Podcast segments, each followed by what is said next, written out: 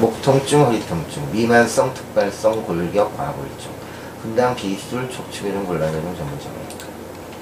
미만성, 특발성, 골격, 과골증은 척추의 인대 구조물들의 질환입니다. BC의 원인은 알려지지 않습니다.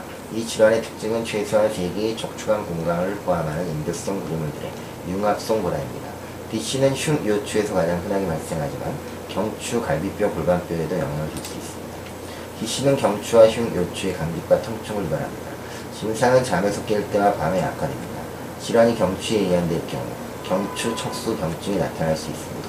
경추의 전방골 증식이 발생하여 연화곤란이 나타날 수 있고 50에서 60대 초반에 발생하고 상대적인 간헐적 파행을 동반한 상대적 척추관 협착증을 일으킬 수 있습니다.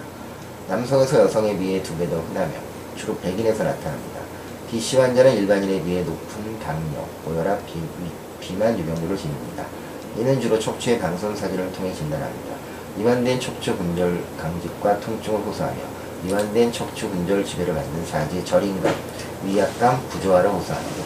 근 연축 등 통증, 엉덩이 연관통 또한 흔합니다. 종종 척수 경증과 말총 증후군이 나타나기도 합니다.